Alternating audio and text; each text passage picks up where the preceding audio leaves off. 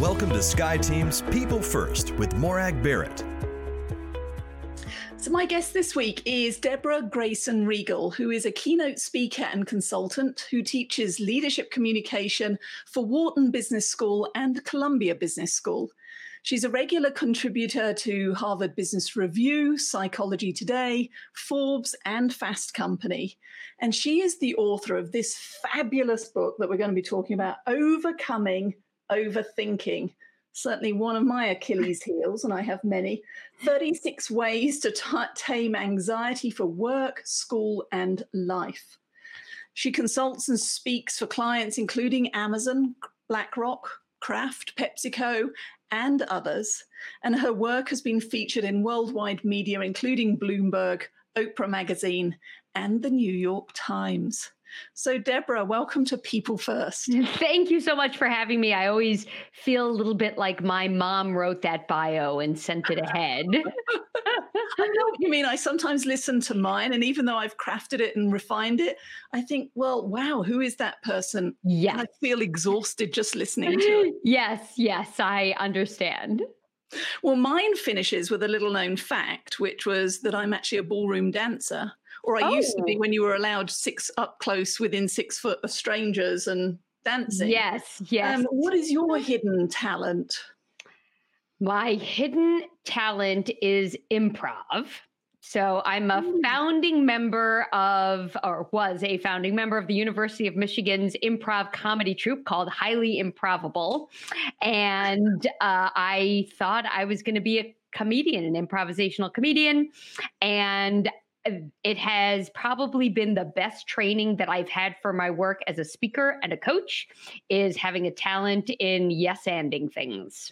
Oh, well, we will pull on that today. Great. And building on that, then, Deborah, I want to take you back to the origin story pre University of Michigan. Yes. When you were a wee lass and you were thinking about what it was going to be like to adult and when you were a grown up, what did you want to, what did you want to be when you grew up? I wanted to be a splinter and paper cut doctor. So, very specific what? specialty, right? Which I would imagine would fall into dermatology now. But I wanted to be a splinter and paper cut doctor because those were two injuries that were disproportionately painful for their size.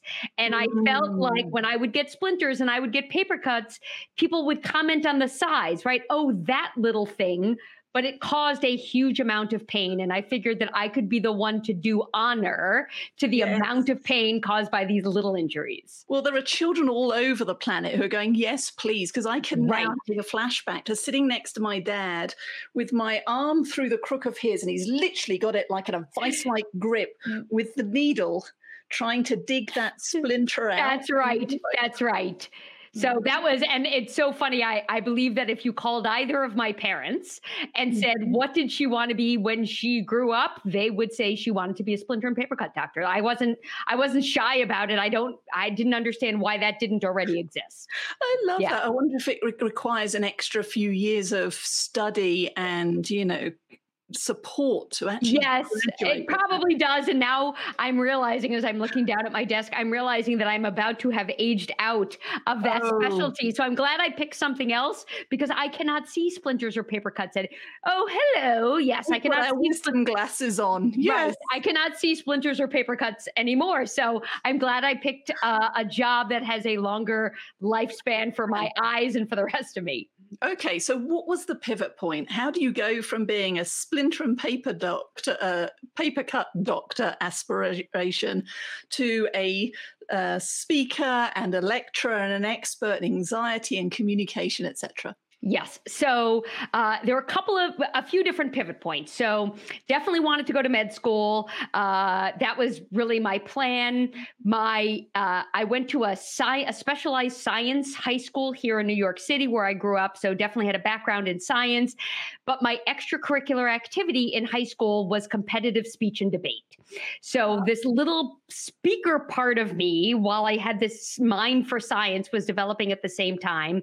And I spent every single day after school learning the art and science of presenting. I spent every weekend traveling around North America competing in speech competitions.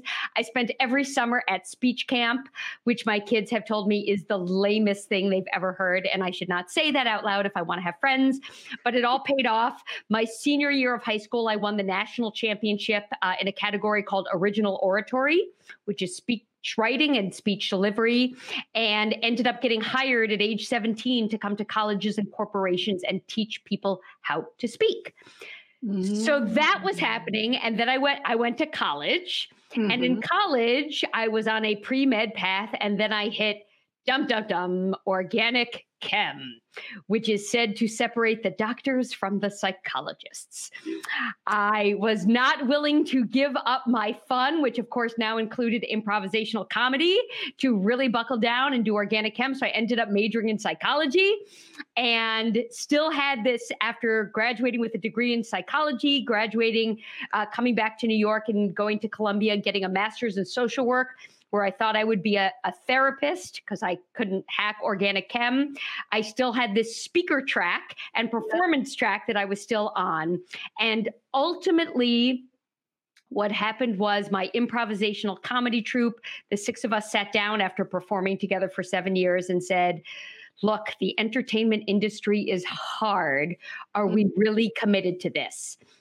And four people said yes and they're all still in the entertainment industry and two of us said no and the other person is a doctor because he could hack organic chem uh, and i'm a speaker coach and consultant Oh my goodness! Well, the passion just come on comes through. So tell me about the inspiration behind overcoming overthinking? Yes. So I am somebody who was uh, diagnosed with generalized anxiety disorder as a preteen. So having anxiety, overthinking things was always uh, a part of my life.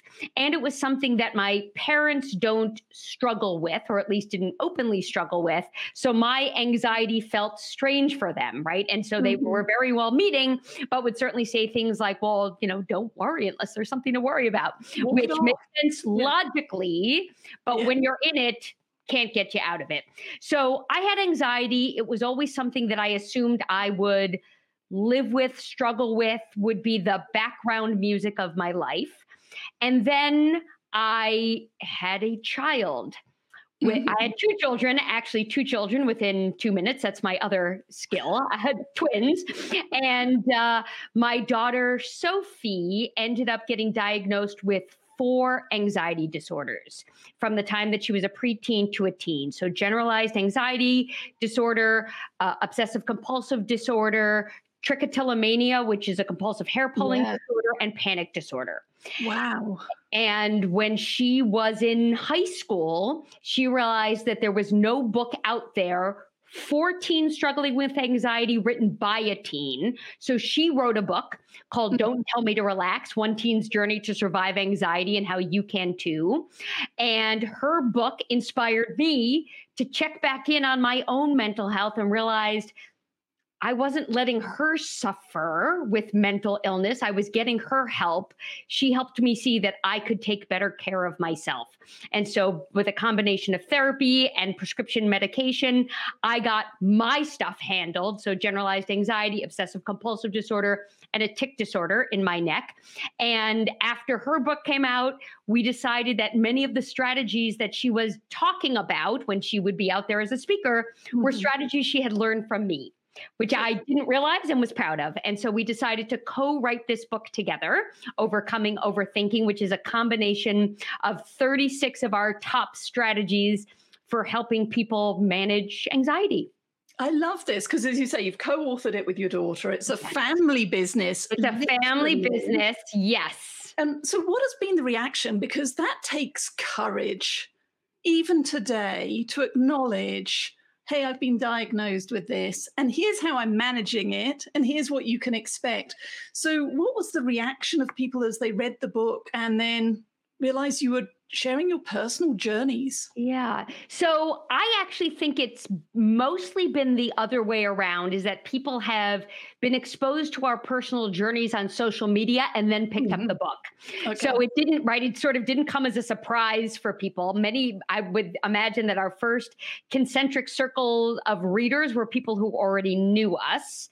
And I would say almost everybody knew that Sophie had mental illness because she'd written a book about it. But me talking about my mental illness was a surprise for many people. It was things that I hinted around on social media, but now I was really coming out about it. And people's reaction was surprise mm-hmm. and then appreciation for the vulnerability of our story, gratitude for our strategies, none of which are any version of get over it. None. Yeah. Right? Yeah. And then wanting to share their stories with us, I would say 95% of them privately and 5% of them publicly. And we hold no judgment around that. We are just happy that people know they've, they've got some folks who are willing to listen to them and understand. Okay. Well, I love the way that the book is structured. And as you say, there's there's 30, 36 strategies within there. And it starts with a, an inward reflection and a focus on, well, you call it challenge your thinking. Yeah. So tell us a little bit about some of the strategies and, and guidance that uh, a reader's going to find in that first section of the book? Yeah, so th- that's where we want to start, right? So anxiety starts with our thinking, even though it often feels like it's, you know, sort of starting in our body. So one of the things that we're really clear about, and we we have done, as you can imagine, in the last six months, more webinars on the topic of anxiety and resilience and stress than any other time we could have imagined. And the place that we start is to uh, understand that your uh, thinking drives your feelings, and your feelings mm-hmm. drive your behaviors, and your behaviors then drive your thinking.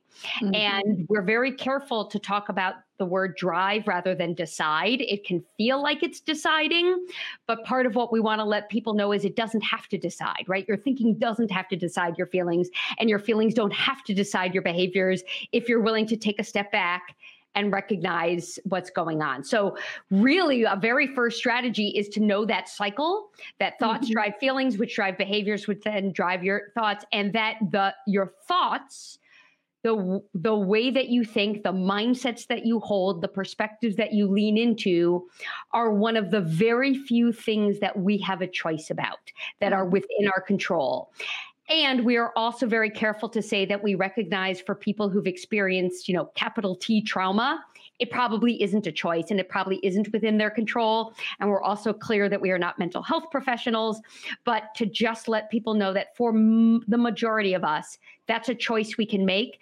And at a time like now where it feels so disempowering, there's so few things that are happening mm-hmm. in our lives that we're choosing, you can choose your thoughts. Uh, what I liked was the synergies with the emotional intelligence training that and workshops and programs that my team and I have created. Mm. We also talk about that feel, think, do loop yes. and how it can happen in a nanosecond yes. through um, either lack of awareness or just because that's evolution. It's the fight and flight response. Mm-hmm. But as you've said, in that moment, as we feel our hackles rise or our blood pressure um, and heart rate going up or the sweaty palms that I get, even if I just think about going into a, a tall building and standing, you know, near the window. You can make a choice in that moment and plan and prepare for it so that you have options. Absolutely, absolutely. And and you know, one of the simplest activities that we share with people is to ask them to explore a thought that goes like I get to dot dot dot mm-hmm. and a thought that says I have to. And that thought tends to drive two very different feelings, right? Oh, say more about that. Yeah. So when you think to yourself, ooh, I get to, right? I get to have dinner with my family tonight, right? I get to get on a plane and take a trip. Uh, I get to I get to do those things. The feelings that typically come from a thought labeled "I get to" is uh, excitement, right? Intrigue, curiosity, all those sorts of things. When you just change one word, right? I have to, or even I should, all of a sudden, changing a word or two, which changes the thought, all of a sudden we feel obligated, resentful, burdened. And so it is such a simple little tweak between I, I get to and I have to that it immediately shows people how much changing a thought can change a feeling. It gives back an element of control. And the other strategy that really resonated for me was the asking a question and being curious. So if I am feeling nervous, yeah. it's the, oh, I didn't know I was going to be nervous. Why am I feeling nervous? Yes. now it gives me options and choices versus it's just because I'm in a tall building and it's going to fall down and I'm going to die. Um, yes. That is and, not actually the case. Right. And and we actually make a point, and I think this comes from my coaching background, that if you can replace a why question with a what question, you are likely to experience yourself as more self compassionate, right? So, why am I feeling anxious would be the kind of thing that somebody who thinks I shouldn't feel anxious would ask me, right? Why are you feeling anxious? Get over it, which is none of the strategies, as opposed to I'm feeling anxious. What's that about? What was I thinking before I felt anxious? How would I like to feel? How could I get there? And leaving out the word why, which makes me feel criticized, even if it's by me. I love that. You've just given me a twofer, a twofer. Oh. because obviously in the coaching of not using why on myself, and maybe that's the British upbringing, but using what, what's causing me to feel stress? What's yes. causing this reaction? What else could I do? Yes. To your point, it changes that tone. I don't hear my mother quite so much in my yes. Got it. Got it. Well, my mother's probably going to watch this, so I, I will only say glowing things about her. All right. Well, hi, Deborah's mom. hi, mom. So all right. So, we, have looked at our own thinking. We've looked at the patterns that we've uh, we've created over the years that we've been on this planet. We've created some options by asking what questions mm-hmm. or other questions not just why questions avoid those. So how do we go about unlearning and relearning creating those new strategies? I love the the question that talks about unlearning right? Because that is the very first step that we need to take is to to unlearn some strategies or some lack of strategies that we had. And i think for many of us, whether we are helping ourselves manage our overthinking or we're helping other people manage their overthinking, you know, str- some of the strategies that we have to unlearn are telling ourselves to get over it, telling other people to get over it, telling people to look on the bright side, minimizing how they're feeling. Uh, you know, any of those, any of those kinds of things are denying somebody's reality my anxiety is as real to me as this computer, right? As this light, as these headphones. It is that real to me. And so, a strategy that we can use for ourselves is to acknowledge and to give it credit and give it extra credit for trying to do something good to us. When we feel anxious, overwhelmed, afraid, any of those sorts of things, we judge it harshly. And so, the first place that I like to look is with gratitude. What are you trying to make clear to me?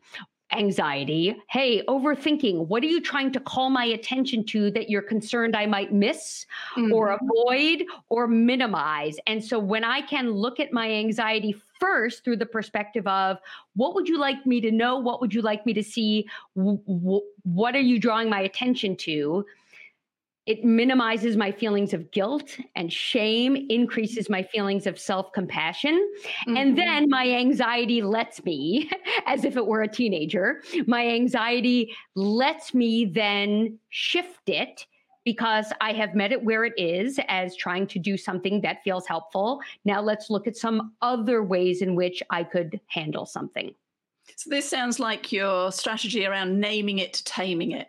Yeah. So that once you've named the elephant or named it, it then promotes that curiosity inside and outside. As to your point, sometimes this anxiety is very valid in that it's giving us a warning of impending disaster. Absolutely. Well, that's the biological origin of it, right? The yeah. biological origin. And when you look at, you know, when you look at an emotional intelligence list of emotions, and this is part of what's in the book is a, is a big list of emotions, you will notice that the categories of emotions are largely negative emotions, even mm. though negative emotions certainly serve yeah. a function, right? Um, so, but that being said, it's from a it's from a biological biological perspective, it was helpful to be scared if an animal was going to come and attack you. It was helpful to be disgusted so that you didn't eat poison or sleep with a blood relative, right? Yeah. Those things were very helpful to us. And so yeah. name it to tame it is is one of those strategies. We did definitely didn't come up with it. I know that uh, the Yale Center for Emotional Intelligence talks about it, uh, as do others as well. But the idea is that if you can name your emotion, you actually take some of the heat out of it. And and Daniel Goleman, who wrote the book on emotional intelligence, he didn't invent it, but he wrote the book mm-hmm. called Emotional Intelligence. He says that uh, only about a third of us can accurately name our emotions. Yes. And yeah. we don't have a very rich vocabulary. And we so don't. we want people to have that and we lump them all together. We find when we're doing our emotional intelligence workshops, we have an opening activity where we get people naming them. And once people are warmed up, we'll fill the flip chart. Um, but it tends to be the intense relationships. And to your mm-hmm. point, it's a spectrum. So everybody remembers angry. Yes. But the question is, am I angry? Am I frustrated? Or am I miffed? Yes. Oh, miffed. We'll have to add that to the textbooks. But it depends because if I always respond with the high heat index of I am livid, mm-hmm. mm-hmm. another word. Yeah. Versus no, I'm just slightly miffed then I'm going to over respond and cause unintended consequences with relationships and others. Absolutely. And and naming it accurately is so helpful not just to manage our anxiety but as you certainly know to have healthy, honest, open relationships. I one of the things that that I, I often find is an emotional replacement, a word replacement mm-hmm. is when people say um, I'm confused that right? I, I, you know, I don't understand why she gets to come in late and leave early. I'm confused why he got a raise and I didn't. You don't mean confused, you mean angry. Right. Mm-hmm. I'm angry that I didn't get that promotion. Mm-hmm. Right. I'm frustrated that she comes in late and leaves early. So we have certain words that are more socially acceptable to use yeah. like no i i don't understand why i'm confused that rather than say i'm frustrated i'm sad i'm hurt and then we muffle the real message. And I like the fact that you called on negative emotions and made the point that the emotion in of itself isn't good or bad. It just is. It's the behavior it triggers that causes the issues. Yes. my favorite way of telling leaders mm. to learn about emotional intelligence, I'll let you into the secret. Okay. Go and watch Disney Pixar's Inside Out. Oh, breathtaking. Breathtaking. Isn't it? Yes. Yeah, spoiler it's a fabulous movie for those of you watching this video. Go watch it, but it focuses on five core emotions. But the reality is, you can't have joy without sadness. Yeah. You can't have um, excitement without nervousness. You know, as you start to look at all the spectrums, they're all there for a reason. It's yin and yang yes. within the emotional spectrum. Yes. And, and so, I'll just say that one of my favorite uh, expressions comes from Dr. Susan, Susan David, who you may uh, know, mm-hmm. on, you know, writer and, and expert on emotional intelligence. And she says that when you're experiencing one of those negative emotions, that you should ask yourself, "What the funk?" Right? Because you're really asking yourself, what is the function of this emotion? Let's Ooh. assume that this emotion, I hope you heard my N in there, right? Yes. You should assume that this emotion, like every other emotion, is serving a function. Emotions are data or yep. data, depending on where you live. Thank Go you. get it. Go get it. Go get it. Okay, so the third section of the book is the one that's especially close to my heart because it's all around connection yeah. and connecting with others. So again, how is this important? Why is this important when we're dealing with anxiety and overthinking? Yeah. So I will say that I uh, probably suggested this section of the book for me because when I am feeling overwhelmed, like I'm overthinking anxious, I isolate.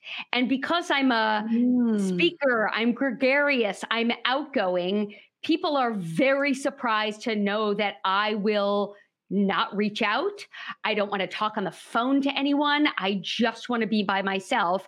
And for me, as much as it feels like the right thing, it tends to exacerbate the problem for me. Mm-hmm. And so reaching out to at least one other let's call it living being because we have a, a, chapter in there that says your person doesn't have to be a person.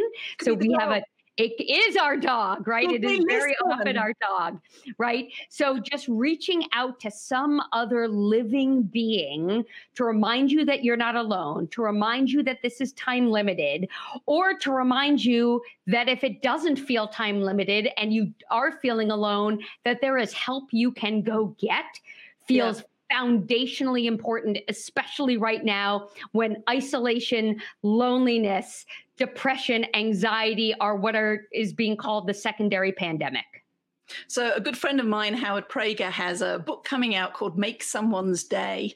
And as Mm, I was reading through it, your strategy number 32 is all about do something meaningful for someone else. yes, So yes. how does that connect and help me? Yeah. Well, you feel good, you right? You get a rush of endorphins and serotonin and all those good feel good chemicals when you do something good for another person. And it could be very direct, like picking up groceries for somebody. It could be making a, a, a donation to the, the campaign of your choice. But doing something that gets you outside of yourself and has an impact for other people feels really good. And and I can share with you that when my kids came home, so my daughter Sophie and her twin brother Jacob came home in March for spring break and never went back to college until just a couple of weeks ago. And when Sophie and I were home, we were, you know, we're both highly driven and Yeah. our work had sort of disappeared for us in March and April. And so we committed to making a series of YouTube videos of the 36 tips. So every single day, whether we felt like it or not, we made a short video of each of the tips to be of service to others. It wasn't in service of us. It was, we believe that somebody out there needs this. We don't know who, we don't know when. We just trust that we can be of service. And so we did. I love that. And that connects with the concept that I write about in Cultivate, um, the ally mindset, because it's all about how can we help each other to be successful. And I noticed in the book, it made me laugh when I got to this chapter. You've got a double barreled here um, strategy, which is the sit in the shit friend, Yes. pull me out of the poop friend. Yes. Thank so you. Tell us more about these two characters. Yes. So I don't know if we have to put like an adult language warning on this, or you know, I'm in New York. That's just how you order your coffee in a deli, right? So, so a sit in the shit friend, and my daughter Sophie will be so happy because this is her favorite because it was it gave her permission to curse in front of her her Mhm. mother. So a sit in the shit friend is the friend that you can rely on that when you are down in the dumps and feeling overwhelmed and anxious will say to you, "Oh, that does suck. Oh, I can't believe you're going through that. That's the worst. Tell me more. Oh, Mhm. awful. That's somebody who's willing to be in it with you. The pull me out of the poop friend is most of our friends, right? So a sit in the shit friend is a very special kind of friend.